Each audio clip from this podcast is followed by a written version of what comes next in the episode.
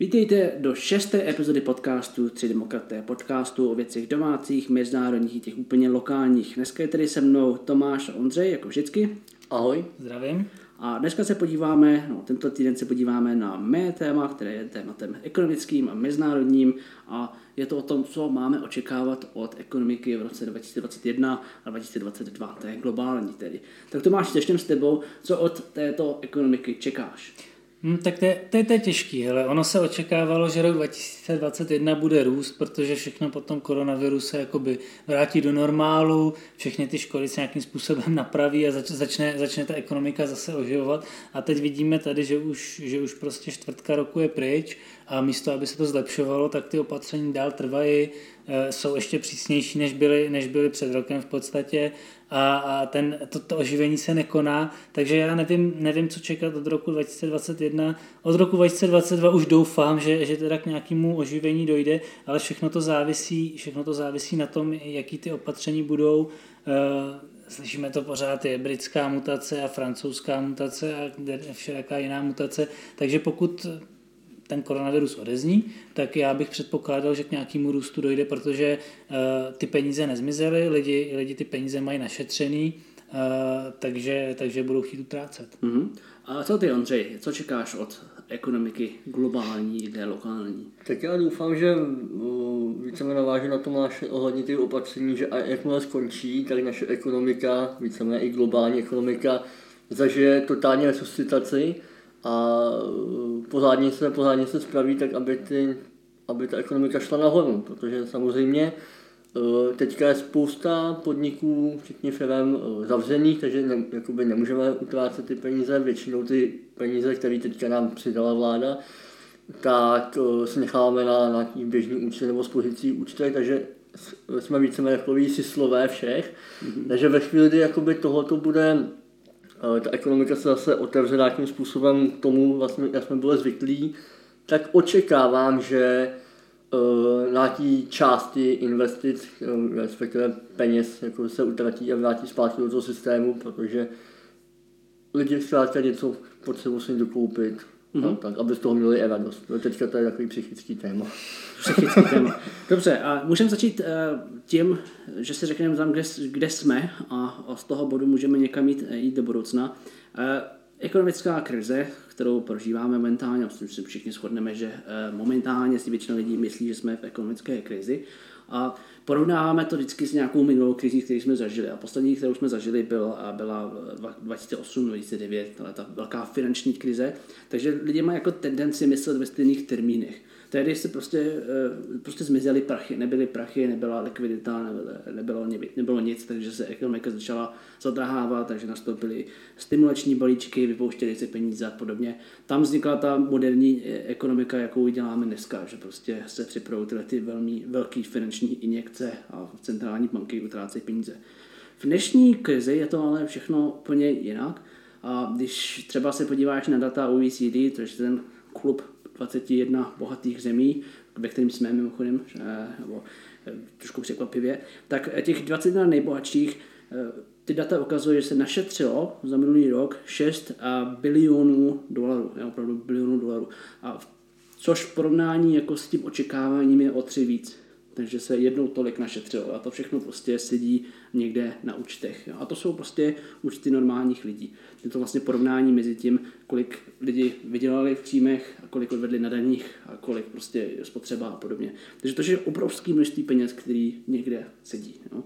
Souhlasí to i s daty o peněžní zásobě, která je třeba ve Spojených státech obrovská, nejvyšší kdy v historii a i ta velocita těch peněz, to, jak, ty, jak rychle se ty peníze otáčí, eh, je velmi malá. To znamená prostě obrovský slohy peněz někde čekají a nikdo neví, eh, co přesně se s nima bude dít. Máme tady taky tři možný scénária. Scénário jedna, všechno se protehne, pytel se protehne, všichni začnou eh, nakupovat jak šílení a budeme mít obrovský ekonomický růst. Poválečný ekonomický růst byl někdy 8% v Americe, myslím, v Evropě víc tak můžeme mít klidně 20% teď, jo? a povede to třeba možná k inflaci, obrovskému ekonomickému růstu, boomu a možná i k dalšímu pánu, ne tak daleko potom. A druhá možnost, nestane se vůbec nic, lidi budou přislit dál, protože nemají důvěru v systém, nemají důvěru v nic, takže prostě to množství peněz bude dál narůstat. A problém jsme nevyřešili. No a třetí situace, kdy uh, utratíme jenom něco. a ty úspory prostě budou pořád růst, ačkoliv nějaký, nějaká, nějaký ekonomický růst tady bude. Co tady Tomáši myslíš? Která z těch tří možností je podle tebe nejreálnější? Uh, já si myslím, že možnost číslo dvě je nepravděpodobná. Já si myslím, že lidi utrácet budou. Uh, tím by se asi jevila jako nejpravděpodobnější možnost číslo tři, kde závisí, jak moc velký bude to jenom něco. Jo? Takže já si nemyslím, že by to bylo tak, že se to úplně roztehne, že by lidi měli potřebu utratit úplně všechny peníze, které našetřili. Určitě lidi si budou chtít nechat nějaký peníze i s ohledem právě na tu určitou nedůvěru a, a na to, že ne, neví, jestli, jestli tady nebude zase nějaká e, východoafrická mutace a nevím co a jestli se to nevrátí zpátky. Ale jakmile se ty stavidla otevřou, tak si myslím, že lidi budou trácet a budou trácet hodně. Mm-hmm. Takže já mám důvěru v poměrně velký růst. Mm-hmm. Co ty, Ondřej? Čekáš obrovský růst nebo další syslení? Eh, já očekávám jako asi to syslení, jako víceméně, samozřejmě nějaký, nějaký, nějaký peníze se utratí, ale, ale uh, víceméně teďka spousta lidí bude asi převádět jako do, do těch konzervativnějších metod, což znamená jako uh, budou víc šetřit, budou víc eventuálně investovat, třeba teďka v rámci korona krize teďka investují hlavně do nemovitostí, mm-hmm. některé peníze prostě utratí, jenže zase Eh, co jiného jim zbyde, když ani nemají kde je utratit. Jako, za, jako samozřejmě jako beru tady nějaké utrácení za běžné věci, jako jídlo, benzín a tak dále, to tady vždycky je. Ale teďka, že nemůžeme si koupit nové oblečení, to třeba se potom změní mm-hmm. a změní se určitě. Takže nějaký peníze, eh, a bavíme se třeba i o mě, jako nějaký peníze utratím. Ale větší část nechám si pro ten takový ty zadní vrátka a něco ještě investuju. Mm-hmm. Já spíš souhlasím tady s Ondřejem, ale možná z trochu jiných důvodů. Já si myslím, že lidi eh, budou chtít nakupovat, určitě budou chtít víc konzumovat, určitě je tady spousta eh, balíků peněz, které jsou jako ready, aby, aby začali nakupovat, ale ono nebude co. To je trošku problém moderní doby. My jsme si před koronavirem zvykli na takový jako systém velmi rychlých supply chains, že prostě supply chains je ten dodavatelský řetězec, kdy vlastně ty Apple tím byl strašně slavný, jo, že maj, nemají, mají třídenní zásoby. Tady si objednáš eh, iPhone a on může být vyrobený třeba před týdnem, nebo než ti, ti dostanou. Takže vlastně nemají žádný eh, warehouse, kde by byly miliony iPhoneů, čekali na, eh, na lidi, kteří je koupí, ale prostě je vyrobí podle, podle toho, jak zrovna potřebují. A zvykli jsme si na to, že tenhle ten proces je velmi rychlej, velmi komplikovaný a velmi efektivní. Koronavirus tohle to všechno totálně zdemoloval a teď si momentálně v situaci, že si objednáš lampu a prostě ta lampa na ní čeká 6 měsíců, což je třeba konkrétně můj, eh, můj případ. A pokud chceš tuhle tu jednu specifickou lampu, tak prostě nemáš, eh, nemáš šanci, jo? musíš prostě počkat, protože můžeš jít sice k někomu jinému, třeba IKEA, který mají ale úplně stejný problémy. Jo? Takže vlastně eh, lidi budou si slit ne úplně proto, že by se báli o budoucnost nebo že by chtěli nějaký opravdu šetřit, ale ono prostě není co si koupit občas. Jo. Ty, ty dodavatelské řetězce nebudou úplně fungovat moc dobře i do budoucího roku. Máme tady problém uh, i zelených aktivit. Jo. Třeba konkrétně v Evropě omezování, jak, jaký auta můžeme vyrábět, kolik jich můžeme vyrábět a emise a podobně, které postupně vytlačují takový ty spalovací motory a podobně. A ne každý chce mít elektriku, ne každý chce utratit větší balík peněz za, eh, za elektrické auto, který mají být preferovaný. Jo? Takže zase je to kombinace hodně peněz na straně poptávky, který není kde utratit. Takže se spíš kloním k tomu jakomu, jakoby, eh, mezi scénáriu, že něco se utratí, ale mnohem méně, než bychom čekali. A do této situace, pokud se mnou souhlasíte, si můžeme zasadit ty stimulační plány.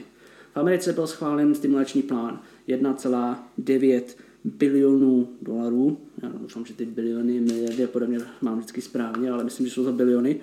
A který prostě americká ekonomika takhle vyplivne eh, v tento rok mezi lidi. Součástí toho je třeba 1400 dolarů přímý transfer, to znamená, že prostě dostaneš cash 14 dolarů na účet a dělej si s tím, co chceš.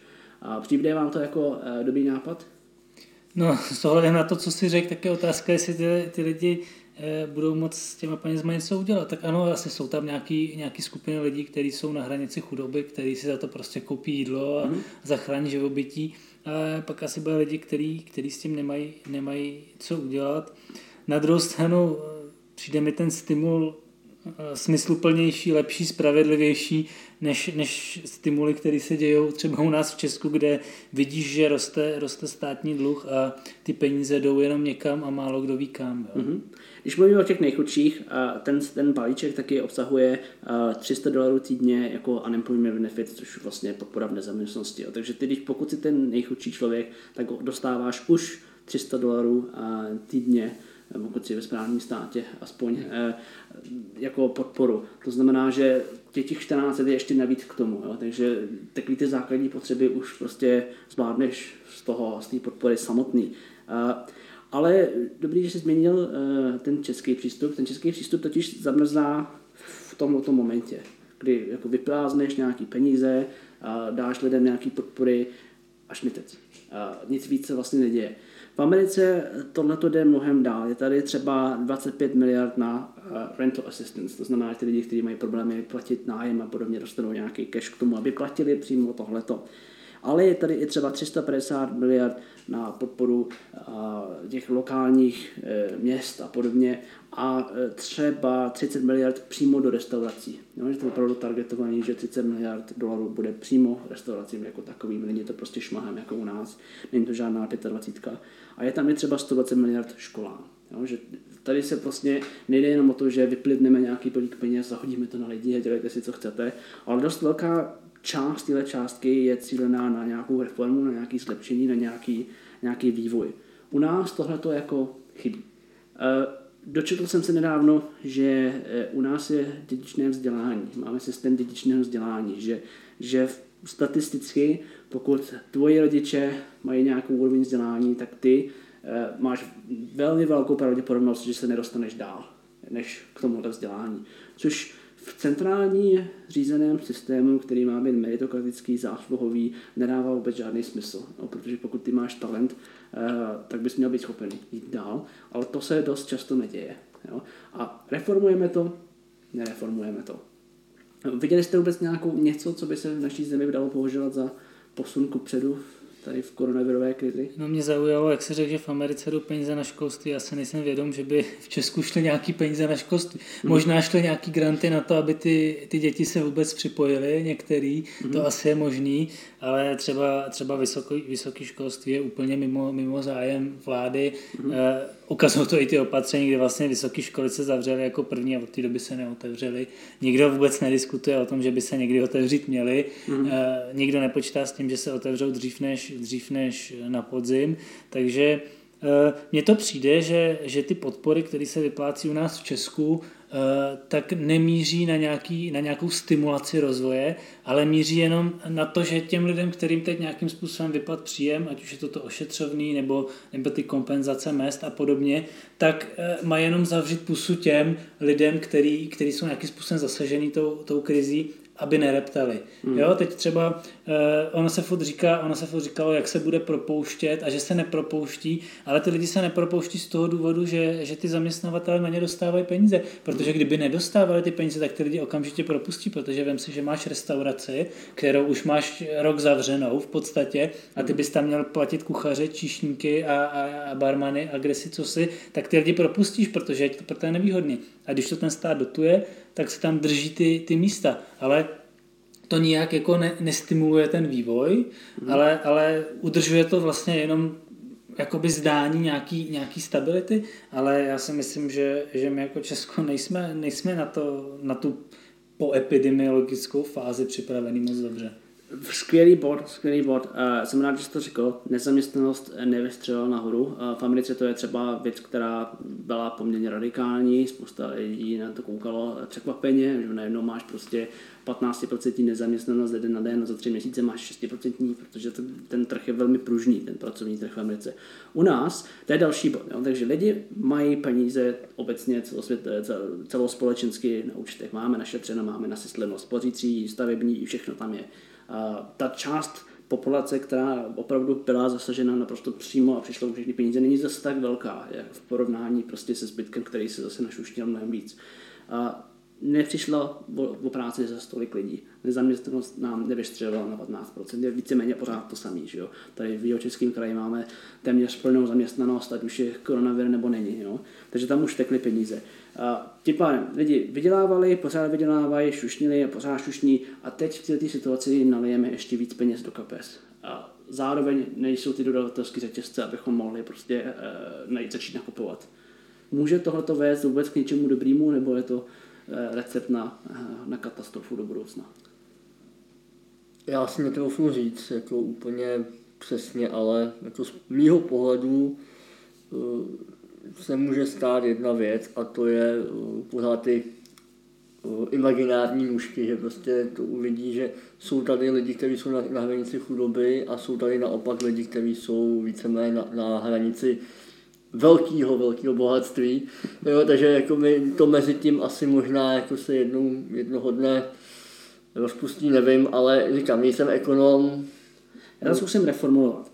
Dává smysl eh, uříznout obrovské státní schodky na stimulus, který je v podstatě jenom, jenom vyhození peněz eh, do publika eh, v situaci, v jaký jsme.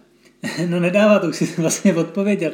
Ale já jsem, eh, já bych chtěl říct, ta situace není, není bezvýchodná. My v podstatě musíme doufat, že jakmile se, se uvolní ty opatření, tak ty lidi, co mají peníze, je utratí ve službách. Hmm. Protože pokud je utratí ve službách, a já věřím, že ty lidi je budou chtít utrácet ve službách, Eh, že se budou chtít, že se budou chtít bavit, že si budou chtít vyřídit eh, všechny věci, které předtím nemohli, že třeba budou chodit víc do restaurací, protože teď museli být, museli si vařit sami, jo, a že budou chtít teda jako konečně, aby někdo za ně uvařil. Takže já si myslím, že do služeb půjde dost peněz, Což by mohlo i vyřešit problém toho, že vláda nemyslí do budoucna, protože ty lidi by nemuseli zákonitě, jakmile skončí ty podpory, zákonitě být vyhozený, protože pokud ty restaurace vydržely tu krizi, tak, tak by mohly začít zase poměrně rychle inkesovat peníze. Takže pokud se tohle povede, tak, tak ta situace není bezvýchodná. Ale hmm.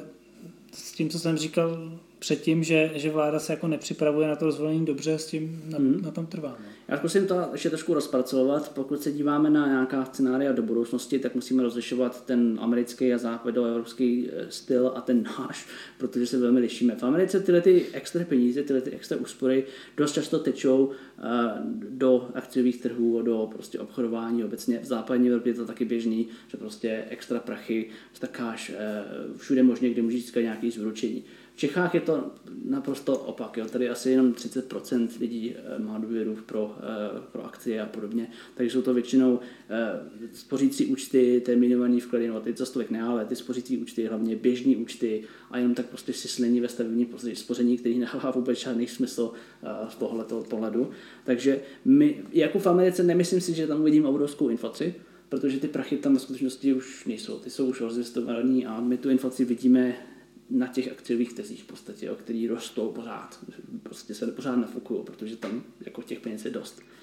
Tady u nás se tohle neděje a může právě dojít k tomu, že všichni budou chtít utratit eh, peníze na, na spotřební zboží, na e, služby a podobně a ceny půjdou nahoru, protože ty kadeřníci prostě už po tom prvním, u té po té vrně zvedli trochu ceny, jo, aby si trošku polepšili potom, eh, po té přestávce. Dokážu si představit, že to udělají znova. A tohle to jsou ty věci, které se počítají do inflace. Takže právě protože lidi tady syslí, ale syslí tím špatným způsobem, eh, tak eh, se můžeme my dostat eh, do inflace, která bude úplně mimo jako ty žebříčky ostatních zemí kolem nás a budeme ve velmi zvláštní situaci, kdy vlastně my máme obrovský státní schodky, zároveň inflaci a podobně. Ale pokud to inflace bude signifikantní, tak aspoň umožíme ten státní dluh Takže možná tohle je tím cílem. Jo. Nicméně, musím říct ještě jednu věc, Ondřej, jsi kategoricky proti eh, státním deficitům v rozpočtu? Jsi jako dogmatik takhle, nebo je vnímáš jako pozitivní někdy? Tak určitým způsobem pozitivní někdy jsou, ale jako teďka už nejsme v pozici absolutně, kde bychom mohli žít bez nějakého deficitu. Jo. Teďka prostě si ty peníze čísnou na běžícím pásu. Takže zkrátka uh, ten deficit bude podle mě vždycky. Hmm. Otázka v jaký výši samozřejmě. Bohužel čase nám už krátí, ekonomická debata by byla na dlouhé nokte, ale jenom eh, rád bych to uzavřel tím jednou věcí. V Čechách máme trochu obsesy s tím eh, nemít dluh, nemít dluh, nemít dluh, žádný státní dluh, ale to prostě už není možný. Podle té normální praxe prostě je úplně jedno, jaký máš dluh. Je, je důležitý, na co ten dluh používáš. Jo. Pokud to používáš, jako to používáme my k projídání a podobně, tak eh, je to velmi špatný mít jakýkoliv dluh ale pokud to používáš na investici do budoucna, a jako jsou ty reformy, školství, důchody a podobně, tak e, se ti to může vyplatit, protože ty potřebuješ růst víc, než na kolik se zadlužuješ. Když si půjčuješ za 2%, tak potřebuješ růst 3, aby se ti to prostě vyrovnalo a musíš růst konstantně a proto musíš investovat, ať už třeba z dluhu do toho, eh, do toho výsledku. Ale pokud my si budeme půjčovat za 3 a budeme růst 2, tak máme celkem velký problém. A to je to, kam si myslím, že směřujeme. Tím bych to uzavřel. Je to tak, bohužel. S tím souhlasím. No.